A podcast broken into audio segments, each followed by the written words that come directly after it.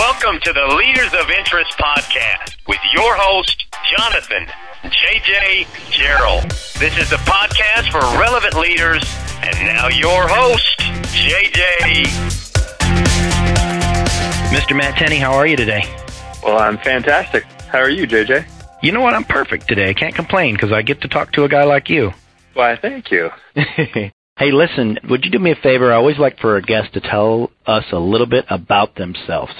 Well, I'm, uh, my background is kind of as a serial social entrepreneur. I've co-founded and led a couple small nonprofit organizations. I'm looking to start the next project that I'd like to do here in, in the coming months in Nashville, Tennessee when I move there this summer as I learned more about you know leadership, what works and what doesn't, I became really fascinated with a specific area of leadership. And what on that fascination was just a shift that I noticed in my personal life, some rather extreme circumstances, and I'm sure we'll talk about at some point. And so you know, it's this concept of looking at how we can be a servant as a leader. So it's being being more focused on instead of what can we get out of our people, what can we do to serve them, to look at what we can do to contribute to their happiness both in the workplace and outside of the workplace and how when we make that shift, although the return on investment isn't immediate, um, it's more of a long-term investment. If you look at the most successful organizations over the long term, this is something that they do very well. And so this kind of really inspired me to think, well, wow, maybe I could make even a bigger impact on our world if we could have the vast majority of organizations, leaders that look at leadership that way.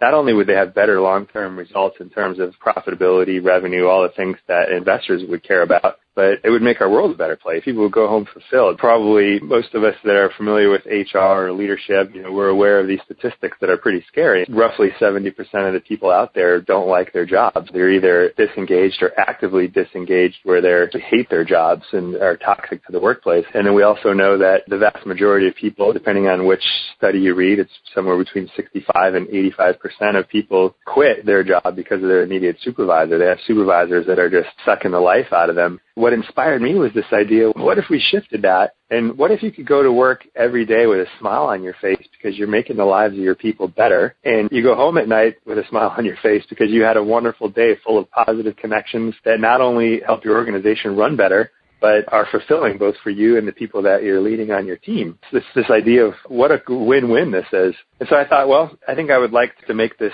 shift occur on a broader scale and started looking at ways that I could do that. Initially wanted to do just training, doing long-term workshops like two, three days or long-term consulting projects and realized that it takes quite a while to get started with that if you don't have a vast connection in the business or a vast network in the business world, which I didn't. So instead, I decided to focus on sharing my story, which is somewhat unique as a way to inspire people to make this shift by doing keynote speeches at different conferences or for organizations that bring in speakers for their conferences. So that's what I'm doing now. That's awesome. Thanks.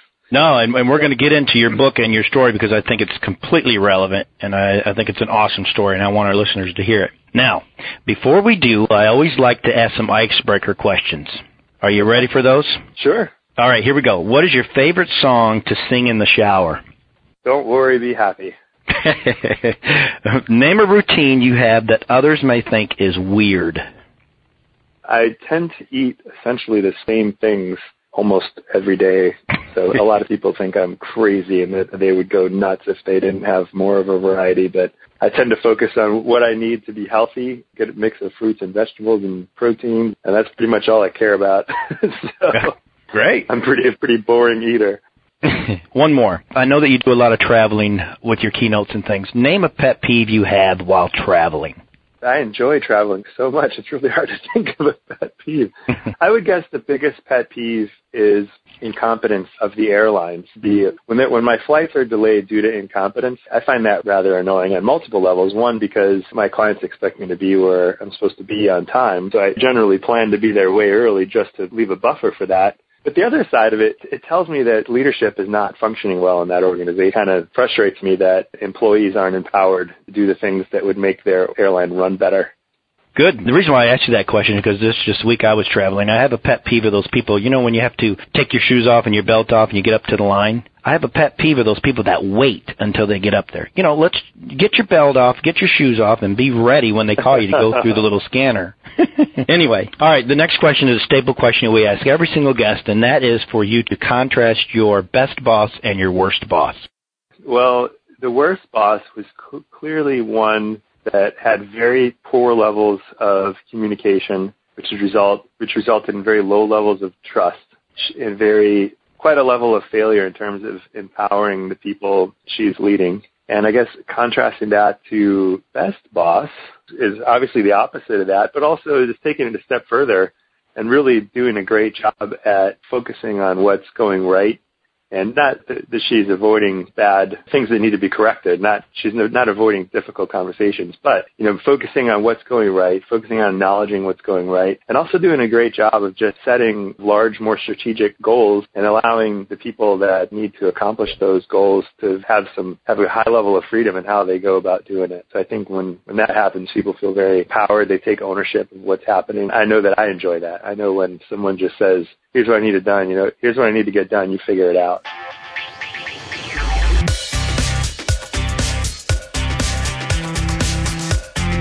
hey, before we get into your book, Serve to Be Great, I wanted to know what is Matt's definition of a servant leader? That's a good question. It's very deep, so there's a lot of levels to it. I think that to put it up, to put it very succinctly, it's just somebody that looked at leadership instead of looking at it as an opportunity to have more personal power, more authority, more prestige.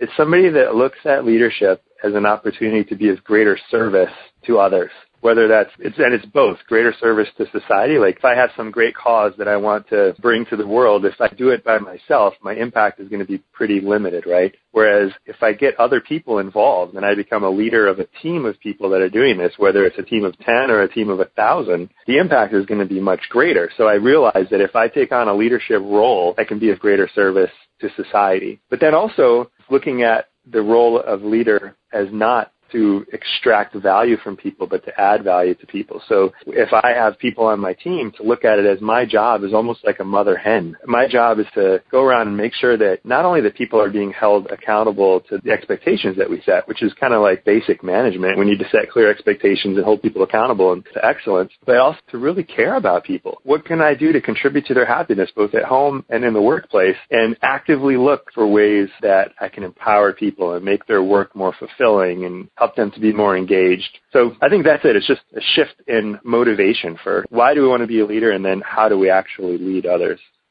Great. I wanted to kind of get into your book, and really the first question I had was why did you write it? How did you come up with it, and why did you title it Serve to Be Great? Well, the title, Serve to Be Great, I think it's just a very simple way of explaining why I do what I do. yeah. And maybe to give people the way that they can understand, because there's a lot of people that I know that want to do this. And it can be very difficult when we have pressures from above. But so it's just a very succinct way of saying if you want to be truly great in life, especially as a leader of a team or of an organization, true greatness is a result of focusing on serving others. You know, the more that our motivation comes from the desire and ability to effectively serve others, the greater the outcome is going to be, especially over the long term. So it was just a very succinct way of capturing that. And then, of course, the subtitle it explains kind of why I wrote it. you know, so it's leadership lessons from prison, a monastery, and a boardroom. So it's this journey that kind of led to the realization that a life, a truly great life, is one that's devoted to serving others, and and some amazing tools that we can use to actually make that shift and be more effective at serving others. Man, would you take us through that? The prison, the monastery, and then the boardroom? Sure. I was serving as a Marine officer back in the late 90s, early 2000s, and I was on deployment in 2000, and this opportunity essentially fell in my lap that would allow me to trick the U.S. government into delivering a pretty large sum of money wherever I wanted them to deliver it. And there's a little bit of a backstory there. You know, I had been really focused on this idea that financial freedom was the definition of success. And I had also had this tendency of always looking for the easy way out of things. Uh, what's a quick fix? You know, what's the path of least resistance? So when this opportunity essentially fell in my lap, of course, as a Marine officer, integrity is our number one core values. Immediately think, oh yeah, I'm going to try to do this. But over a period of about four or five months, I did a lot of rationalizing and I justified why it wouldn't be such a terrible thing to at least figure out if I could arrange this delivery. And so in January 2001, I actually did that. I forged a couple of documents and sent them off to the Federal Reserve Bank of Los Angeles. I made phone calls and I had arranged the delivery of almost $3 million in about, you know, 15 minutes of work. And once I had the delivery arranged, you know, reality just hit me in the face and I realized there's no way I could try to take this money. I didn't want to be a criminal. I didn't have a plan for picking it up. I abandoned the whole thing, but it turned out I'd already broken the law. As soon as I forged those documents and sent them to the Federal Reserve Bank, I was guilty of a, a fraud against the government. And so I was, I was arrested and I ended up spending five and a half years confined to military prisons. Wow.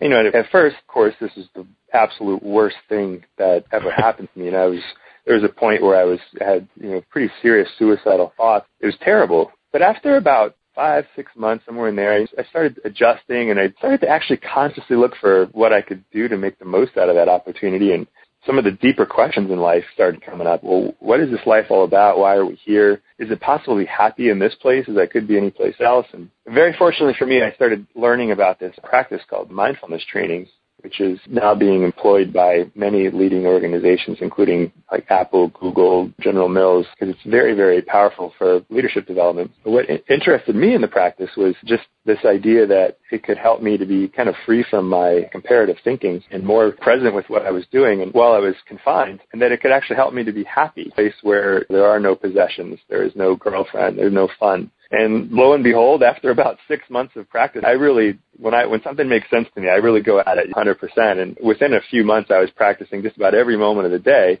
and after about six months, I realized, holy macaroni and cheese, I'm, I'm happier right here in the brig with nothing than I'd ever been in my entire life. And so that kind of inspired me to go deeper with the practice. And the people that I was learning from principally were monastic. They, what they had taught me so far worked like a wonder. And I was happy in a place that most people would consider hell on earth. So I said, well, I'm going to go all the way. I kind of transformed the prison into a monastery. And I spent the last three years of my time there living and training just as a monk would. And what kind of the big shift there was just a shift in motivation from my own happiness to devoting myself to the service of others and helping them to be happy. And that totally transformed the experience of being confined. You know, I woke up excited every day because my life was just filled with deep meaning and purpose in a place where there isn't much inherent deep meaning and purpose.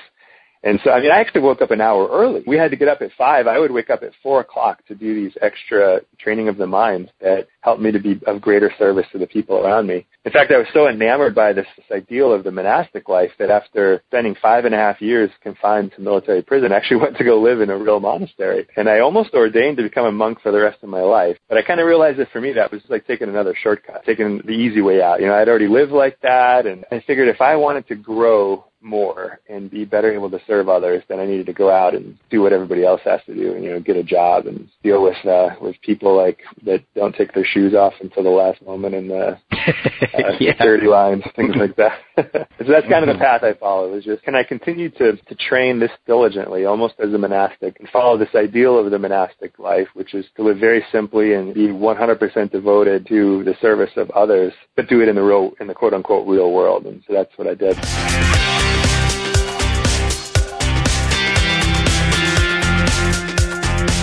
You know, how, how do you think that mindfulness increases your ability to lead?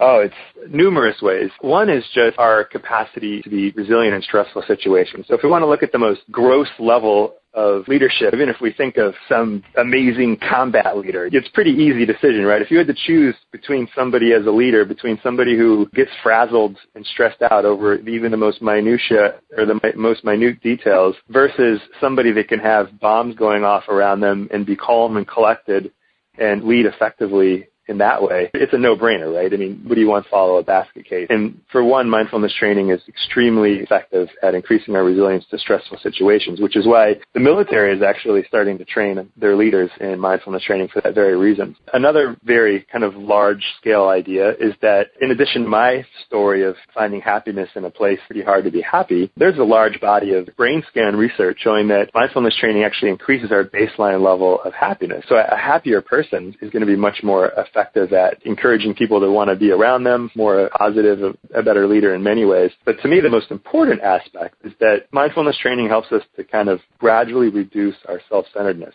And you know, I think all of us want, deep down, we aspire to be somebody who's more focused on how we can help others, how we can serve the people around us. But we get very caught in short-term thinking, short-term goals, hitting the numbers. We feel stress put on us by shareholders or by our leaders or even sometimes by our own team members to hit those short-term goals. And when we get wrapped up in that, then we tend to put relationships second, tend to put serving the people around us second. And so mindfulness training, because of its ability to help us be more resilient in stressful situations in that way, helps us to be more effective at not getting caught in that and being more focused on, okay, what can I do to cultivate pos- those positive relationships that are going to drive the long-term success, not just hitting a short-term number. And then also kind of gradually making an internal shift where we become less concerned about putting ourselves first and we start to see our needs and the needs of the people around us as equal. And this is something yeah. that, again, not just anecdotal evidence for this, there's tremendous body of research showing that mindfulness training actually makes physical changes to the structure of the brain that allows people to become more kind, more compassionate, more empathetic, and, uh, and develop a greater spirit of service. You know, so your book has a lot of good case studies, and I wondered if there was a couple, maybe two or three of those case studies that you really thought drove home being a servant leader. Oh yeah, there's there's numerous. Yeah, so the the book is laid out. The first two chapters are just kind of my story of going into a little bit more detail of how I went from being mostly selfish to being more focused on serving. And then as you pointed out, part two is four chapters in the middle. It's kind of the business case. Well, why should we bother? If our goal is long-term growth and profitability, what, how does servant leadership affect that? And so we touch on how it affects it in four different key elements of business, including how we attract and retain top talent and make sure people are engaged, how we deliver customer service, whether or not we're innovative, and our efforts for marketing. The third part of the book is has case studies as well, but it's more focused on how do we make the shift? What are things that we can do both inwardly and using external systems to make it so that we make this shift to being more focused on what we can do to serve the people on our team. And I think my favorite case study, I, I highlight some that are a little bit more well Southwest. Very many people are familiar with how successful Southwest has been. So I kind of use that just as a very general approach to how servant leadership is effective. But we get really down into the nitty gritty. And my favorite one to talk about is this company called NextJump which probably very few people, if any, in the southeast have heard of. Yeah, they're based in New York City. They have an office in San Francisco and an office, I think, one in London as well. They're uh, an e-commerce company, and they have the perks like Google and SAS and some of these other great companies. But I think you can make a pretty good case that it's not the perks that make a culture. You know, there's a lot of people that company that creates a lot of great perks, but they don't they don't have people that stay. That can be very superficial. If somebody reads in a book, you have a keg every Friday, it's a great culture. You do this, you do that, and it, in some ways it can help. It helps people get people in the door, but it might not retain them. And so next jump, yes, they, they have the perks. You know, they have the free gym for their employees. They have free healthy food employees can eat whenever they want. They, they even do something that's pretty extreme. They actually, they do their employees laundry for them. Employees actually bring their laundry into work on a Friday and it's taken to be washed, dried, and folded over the weekend, put in a clean bag, and they pick it up on Monday. And this came out of, they didn't just want to create this, this came out of listening to what their people said they really needed. Two years ago, people said, well, you know what would be really nice is if we didn't have to spend half of every other weekend in a New York City laundromat. And leadership looked into it and said, obviously if our people are happier on the weekends, they're going to be more productive at work. Let's see if this is feasible. You know, and it, it turned out that doing dry cleaning would be prohibitively expensive and washing and drying is not cheap, but they figured it would be a good investment. So now, you know, the employees have their laundry done for them. They bring the bag that they use has the NextJump logo on it and below that it reads, my company gets my laundry, I get my weekends back.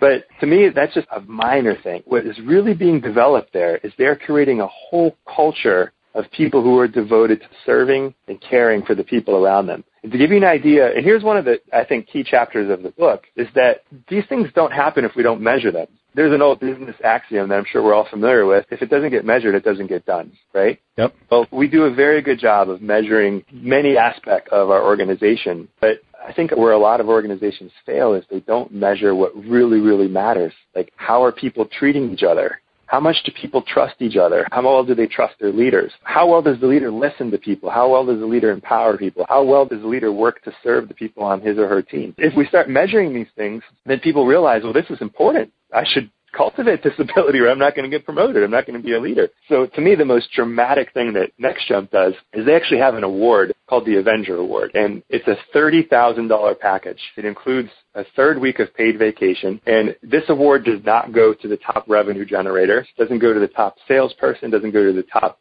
computer programmer. The award goes to the number one peer voted, most selfless, helpful person in the company. It goes to the best servant leader. So they're creating wow. this metric that's acknowledged and rewarded in a ex- very extreme way. And I'm not saying very few people can afford to give away a $30,000 prize. We don't need to do that. It could start off with just public recognition if that's what the person likes, some other form of recognition if that's what they prefer. But imagine every employee in that company knows what is most valued by leadership. It's looking at how you can be a better team player, work together better as a team, and serve the people around you. So they are creating this culture of servant leaders. And the business results of this have been incredible. So in 2012, they had a hire rate of 0.2%. They had almost 18,000 applications to hire 35 new people. So to put that in perspective, the higher the admission rate to Harvard University in 2012 was 6%. So wow. it was 30 times easier to get into Harvard than it was to get a job at NextJump that year the retention is unbelievable. In the tech space, the industry average for, for turnover is roughly around 20, 25%. The turnover at NextJump is less than 1%. And this is despite the fact that there are people routinely get calls from other companies in the tech space offering them two to three times what they make in the, at NextJump. And most of the time, the employees don't even re- return the phone calls. They're completely content where they are. And wow. for anybody in the HR field, we know the cost for turning over one mid-level employee on average is about a year's salary. So imagine if you could reduce turnover from 20% to 1%. I mean, we're talking, if you're a company with a couple hundred employees, we're talking a reduction in cost on the order of millions of dollars. The culture that they're creating not only is creating great business outcomes, creating awesome human beings that are making our world a better place. Uh, my hope is my kind of mission and why I do what I do is very similar to NextJump, which is if we can make this the norm where businesses and other organizations realize the best way we're going that we're going to achieve long-term success is to focus on Um, serving and caring for, for our people, then it would become the norm. And if that became the norm, that would totally change our society It would become the standard model for success. Instead of growing up thinking, I need to do this and do that to make a million dollars, the standard model would be, well, yeah, I need to be good at what I do. I need to pursue excellence, but I need to also focus on how I can apply that excellence to be of greater service to the people around me. And if that's the standard model for success, our world's a much better place to live in. I certainly agree with you on that. Tell me, as you were doing your research, is there anything that surprised you? There was one study that surprised me. There's a chapter I talk about how servant leadership improves customer service. And I think intuitively we can make that connection pretty easily, but you know, I try to quantify it, make it very concrete. And I just set up the whole thing by showing how important customer service is in a very quantifiable way. And I think that surprised me because I expected this is a pretty simple idea, right? If we want to have happy, loyal customers to drive revenues over the long term, what do we need to have? Happy, loyal employees. And we understand that we need to have great customer service that's driven by happy employees if we want to have those long-term, happy, loyal customers. This one study that I read just blew my mind in terms of how to quantify that. And what it was, and I'm not going to remember the exact numbers right now, so I'll just kind of ballpark, uh, ballpark it. But the basic idea was that they, it was some type of company that you wouldn't think of normally as being really focused on customer service, some type of manufacturing company. And they cost them about $50,000 to do this experiment, but they took a control group, so they split their sales team in half. And one half of the sales team just did what they normally did. The other half of the sales team made an extra effort to call customers especially decision makers, and do nothing but just ask them about them, deepen the relationship, ask you know how things are going with them. They offered no discounts. They did nothing to I guess try to pitch some upgrade or sale. Nothing. All they did was they spent six months just deepening relationships, and the results were amazing. Now this was during the the heavy part of the recession, so the the control group did what no, things as normal. They actually their sales decreased by 14 percent but again, I think that was just because of the recession. But the group that did that did the focus on deepening relationships, their sales increased by I think it was 22% or something like that. It was ridiculous. And they, wow. the increase in revenue was on the order of millions of dollars. I want to say it was two and a half million dollars that they made above and beyond what the, the control group did. So you look at that, you know, a fifty thousand dollar investment that returns two million dollars. That's a pretty good ROI. yeah, definitely. Well, I mean, it makes makes perfect sense because we stick with the brands or we buy from the people we know and trust. And the only way that you build the trust is that certainly that relationship. Would you agree? Definitely. And that's what I think this all comes down to is that business comes down to over the long term, it comes down to relationships. And if your people, if the people on your team are going to develop the relationships without the external customer, then we need to focus as leaders on our customers, which are the people on our team. And if our relationships are strong with the people on our team, that translates into external relationships that are strong. Not just customers too, but that can include vendors. You know, really instead of looking at vendors as how can we get the best price out of them and how can we extract the greatest value out of them to think, well, how can we develop a long-term relationship with vendors?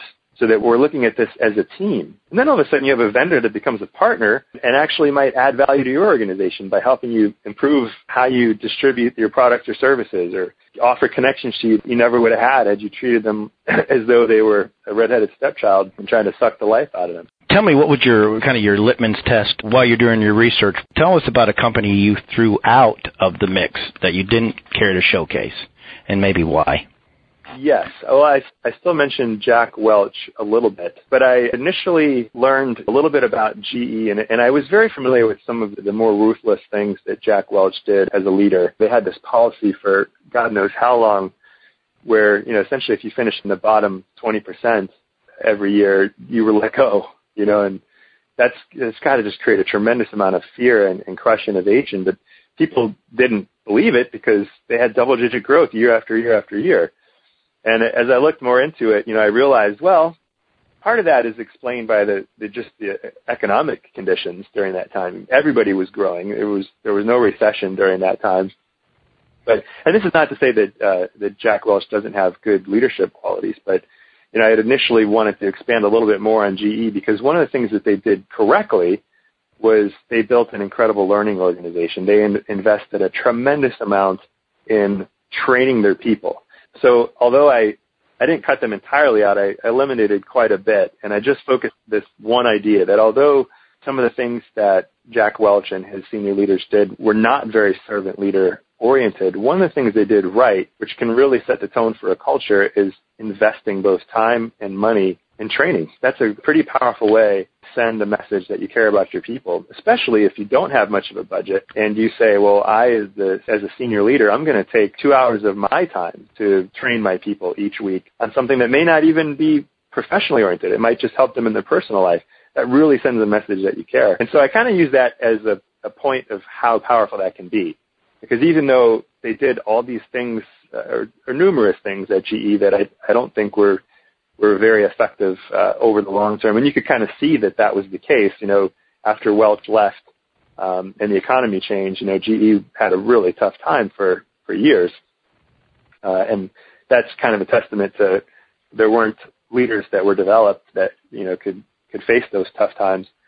Um, but despite the things that they did that weren't very effective, they were able to to really uh, attract and, and retain some highly talented people because they wanted to be part of this organization where if you go work for GE, it's like you're getting a, a master's degree essentially while, and getting paid for it.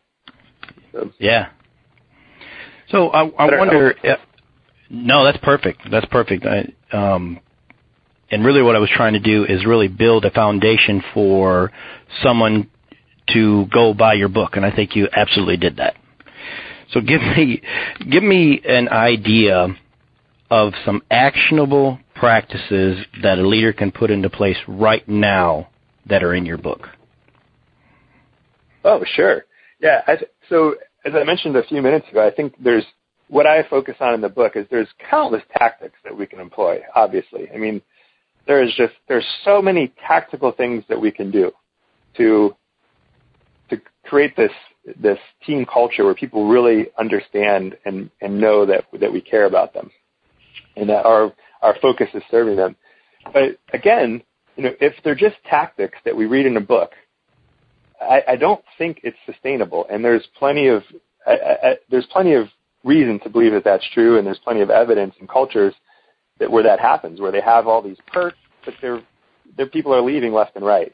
So I think where I focus is on what can we do to make an inner shift to where we get less caught up in the day-to-day urgent things and the quarterly numbers, and we're more focused on the long-term investment and long-term success, which is dependent on relationships, you know, and and how we can become somebody who's just always looking for ways that we can be of greater service to the people around us, both in our personal lives and our work lives. And so there's to me there's two ways to do that. One, you know, there's there's developing new mental habits and training the mind, uh, which we go into. But then there's also, you know, kind of systematic things that we can do where if you change the banks of a river, the water changes with it, right? Kind of there's some systems that we can put into place that I think help us to make this shift. So one of them, which I, I touched on earlier, is just measuring the right things. You know, instead of just focusing on measuring short-term numbers and and even some of the things that are measured standard like customer service ratings and employee satisfaction ratings i don't think those give us as much as if we measure a leader's propensity to serve so above himself things like that and if we measure those things, I mentioned a company as a case study in there. It's Herschend Family Entertainment. They run amusement parks all over the country, and the CEO is Joel Manby, who's written a great book called Love Works. But they do a tremendous job at this. In fact, you can't be promoted to senior leadership unless you excel at both the managerial task, hitting the numbers and doing the quantifiable things, but you also have to excel at qualitative aspects. As you could guess from the book, Love Work, what they're measuring is how well does a leader love the people around him or her. Their financial success has been tremendous, and they their leadership ties it almost exclusively to the fact that they're creating this culture where the leaders love each other and love their employees, and that in turn creates an amazing guest experience and customers that want to come back again and again and again. You know, how are you evaluating whether a leader is effective or not? If we're not measuring those intangible things of how well does a leader truly care about the people on his or her team, then I think we're missing the boat.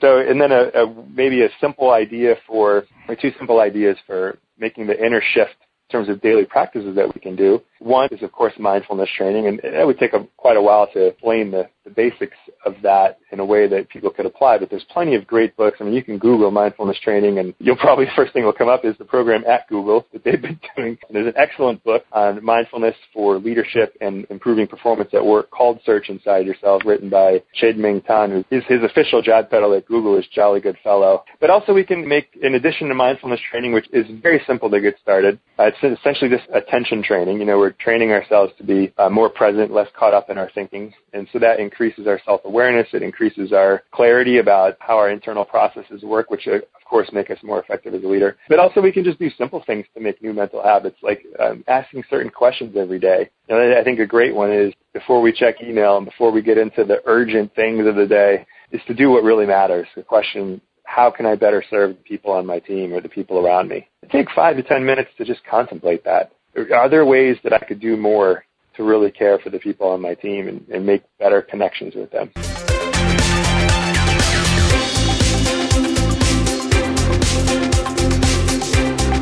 Wow, good question. Give us one more. My personal favorite is, you know, so I kind of every day I have this very simple goal or general goal, which is I want every interaction I have with everybody to contribute to their happiness in some way, to lift them up just a little bit, even if it's just offering them a smile. So a great question that I use until this has become a habit for me is just as I approach any interaction with anyone, I'm thinking, how can I help this person? Or very similar ideas, what can I do to contribute to his or her happiness? And it's not that we have to find an answer right away. It's just if we come at a, an interaction with that mindset, people feel it. And then we listen more and we ask better questions and then we elicit ways that we can help them. And that changes everything. That simple dynamic of instead of coming at it as, what do I need from this person? What am I going to get out of them? What do I need them to do? What can I do to help? That's huge. Just like that. Have you heard E plus R equals O? If I have, I've forgotten. Okay. Well, really, it, just what I try to live by when I deal with scenarios throughout the day. As you know, all leaders are hit with a hundred different scenarios, and it's really the event plus the response equals the outcome. And it's mm-hmm. just how you focus or how you come into a situation is going to determine how the outcome. Clearly, yes. Yeah. So, hey, I had a, a personal question for you, and that is, what's your best advice for someone who goes through an adversity in life? Well, I think this comes to one of the key elements of mindfulness training. So if you or a listener there is uh, for your show is looking wants to go and look at mindfulness training, you're going to find that there's hundreds of techniques, right? There's this practice or that practice, and they all have value. But I think what underscores the very foundation of mindfulness training is an attitude that underlies the practice. And if we approach it with this attitude, it eventually becomes wisdom in our natural response to life. And that attitude is a non-judgmental curiosity about what this current experience is like. So hmm. what happens is when we have that attitude, our normal response or reaction to unpleasant situations is we want to get rid of it, right? We want to solve it. And I'm not saying that we shouldn't do that eventually, especially if it's something that's causing harm to us or somebody else. But what I'm what I am suggesting is that if we're not in any immediate danger, no one else is in any immediate danger, we have some very some calamity, some serious adversity, is to first look at what is it like in this moment? How is the body reacting to this? And there's probably frustration or anger or fear. And what happens is if we investigate that, if we just maintain this awareness of, well, what is fear like in the body? Anxiety like in the body? What is frustration like in the body? How does it manifest? We create this space, whereas instead of being like sucked into an emotion or a negative thought pattern, we see it objectively as though it's just this natural process there's no reason it shouldn't happen. If something bad happens, there's no reason why an, an, emotion like fear or frustration shouldn't arise. And so we take it, if we have this non-judgmental curiosity of just exploring it as though we're a scientist, you know, like, huh, what is this like? Then what happens is we create space around that negative thought pattern or the emotion. And if there's space, then we can do what you were just alluding to a moment ago. We can respond in a way that we want to respond instead of just reacting based on our conditioning. Yeah. And if we have that space, then what for me has been very, very powerful, and this is coming back to another question that I, I think is very, very powerful as a filter for our decisions to ask, how will this help me to serve others? So when we're considering a course of action, just run it through that filter. How is this going to help me to serve the people on my team or my family or the people around me? But I found that that's also really, really helpful in adversity. If we first recognize the emotion that's present non-judgmentally, explore it a little bit, investigate it, then we're free from it. We're not caught in it, and it tends to pass more quickly. And then we can ask this question, well, how is this situation going to help me to be of service to others? And what I noticed in my life, as I've asked that question, it changes everything. Because first you start seeing, well, what am I learning? from this adversity. And then you start seeing, well, how can I apply what I'm learning to help somebody else? And then it makes it so that if you practice that, if that becomes routine, even with small little adversities, like having an itch in the middle of your back that you can't reach, you know, if you just, you practice with that, then it starts to become, when the big things happen, it just starts to become habit. And we start to actually welcome, instead of wanting to run away from adversity and being afraid of difficulty and challenges in our life, we actually welcome them and it's like go into any situation without fear because we're not afraid of adversity. We're not afraid of difficulty. We know that it's something not just in our head. We don't just convince ourselves that, oh yes, this, I'm gonna, I'm gonna learn from things. You know, what doesn't knock me down or kill me will only make me stronger. You know, all these cliches. It's not just this, we're not, it's not a philosophy. We actually know it. So we go into a situation without fear because we know that there's, it can do nothing but help us to be of greater service to others, which is really what this life is all about. We all know that, that when we die, we're not going to be judged on how well we hit quarterly numbers, or were we vice president of operations, or were we CEO and chairman, or blah, blah, blah. That's not going to be on our eternal resume. What's going to matter is how well did you love the people around you? How well, what did you do to try to help the people around you?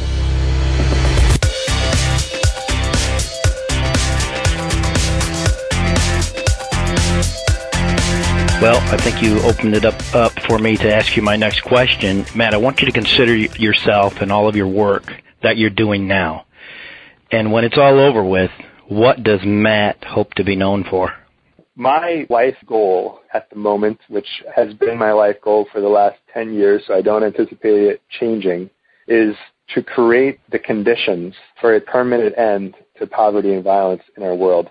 Now, I'm not saying that that's going to happen while I'm alive, but what I can envision now, I know this probably sounds a little bit grandiose, but that's what I would like to do. And I, I don't really care if I'm known for it or not. I would be perfectly fine if, if nobody remembers me at all. But if I can be part of the spark of a shift in our worldwide culture to where success is viewed not in terms of what we accumulate and how much we entertain ourselves, but what did we do to make the lives of the people around us better, then I think a permanent end to poverty and violence is the natural result. A world of much greater peace with much less suffering is a result. And that's what I would like to have happen. I would like to at least create the conditions for that. And I think those conditions are created.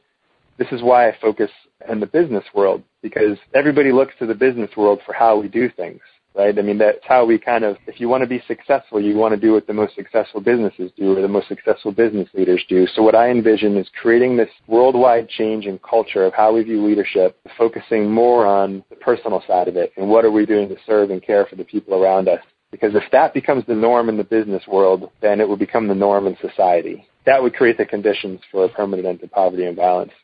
Well said. Hey, who's doing something right now you think is interesting? I think you're doing something interesting. well, thank you. yeah, I think you taking the time to interview people that may something that can benefit people who are listening to your podcast. I think that's great. Instead of thinking that you have to have all the answers, find, realizing that there's lots of people with lots of different ideas and finding out what they can do to, to help the people that you're trying to serve. Yeah, and that's Brilliant. really really my whole premise. I'm really trying to invest in others or invest in those who want to invest in themselves. That's the end goal. All right. So as we wrap up here, I thought, Matt, maybe you could tell us a good book besides your own that we should read, and then tell us a little bit about where we can find you. Sure. I mentioned Search Inside Yourself earlier. That's one of my top 10 all-time favorite books across all categories. Extremely well written, it's funny, it's logical, and extremely, extremely useful. Another one that I think if this idea of looking at how you can be of better service to others, making helping others, being more effective at helping others. Excellent, excellent book that I just read a, couple months ago. It's a book called Give and Take by Adam Grant. Hmm. And he's, Adam Grant is the youngest tenured professor ever at the Wharton School of Business. And he achieved tenure so early because he did just a tremendous amount of unbelievable research and all of it was on why he calls givers finish at the top of the success ladder by almost every metric what type of givers finish at the top because there are people that just give all the time but they don't have any personal discipline and they don't set boundaries and they do not finish at the top. So, you know, we, we do have to be assertive and set boundaries and demand excellence of ourselves and others. But the givers who finish at the top, he looks at how they do that and what you can do to be more effective at it and what you can do to uh, not have the life sucked out of you by people who are selfish takers that he found in his research too and as well as what you can do to transform people who are selfish on your team or in your organization. So it's it's an excellent, excellent book. I would compare it to for any of you out there who are Malcolm Gladwell fans. It's written very much in the style of Malcolm Gladwell, where there's really intriguing stories and case studies that draw you in, and then fascinating research by leading institutions that kind of prove the points pretty solidly. Good. Uh, Where can we find you? MattTenney.com. There's three T's in the middle. So it's M-A-T-T-T-E-N-N-E-Y dot com. And likewise, if you prefer to just connect on social media, you can find me on Twitter at, at MattTenney1.